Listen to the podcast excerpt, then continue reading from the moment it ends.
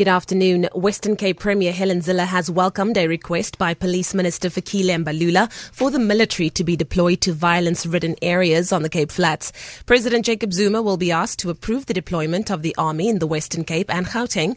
Mbalula's request follows the recent killing of 18 people in Philippi East and widespread gang violence in other areas. Zille spokesperson Michael Mpofu. We would certainly welcome it. It's something that the Premier has obviously been calling for for a very long time. Our concern remains that it is obviously not a permanent solution. So we would need to see some movement on the minister's side where he's mandated to protect the citizens. For instance, he's uh, mandated to reinstate specialized gang units, which he's, it's well within his mandate to do so. And we hope that we'll see some movement in that area.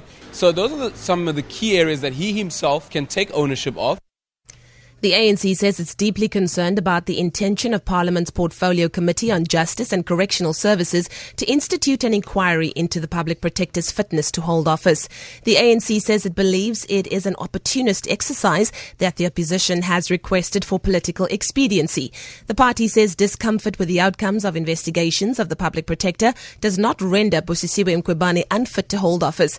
Mkhwebane has been accused of incompetence following rulings to reschedule the mandate of the Reserve Reserve Bank and her meddling in the Absa Bankorp case.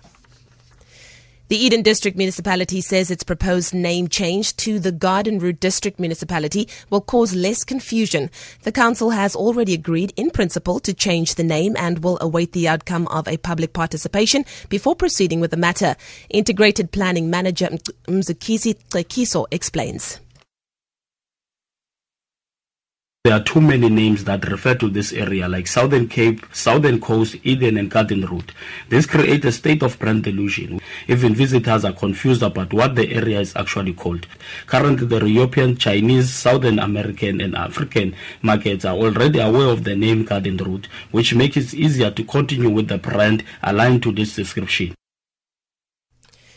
Three suspects have been arrested and drugs worth 13,000 rand seized during separate police raids in Grassy Park on the Cape Flats.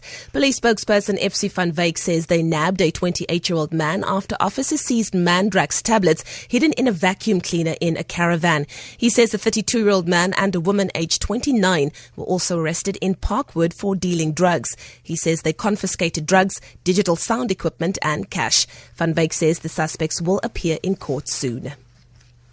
And finally, Cape Town International Airport has been recognized as the best in Africa at the 2017 World Travel Awards in Rwanda. General Manager Deon Cloete says the accolade recognizes their commitment to excellence. He says October marks the beginning of the peak tourism season and indications are that it will begin a, a again be a bumper year.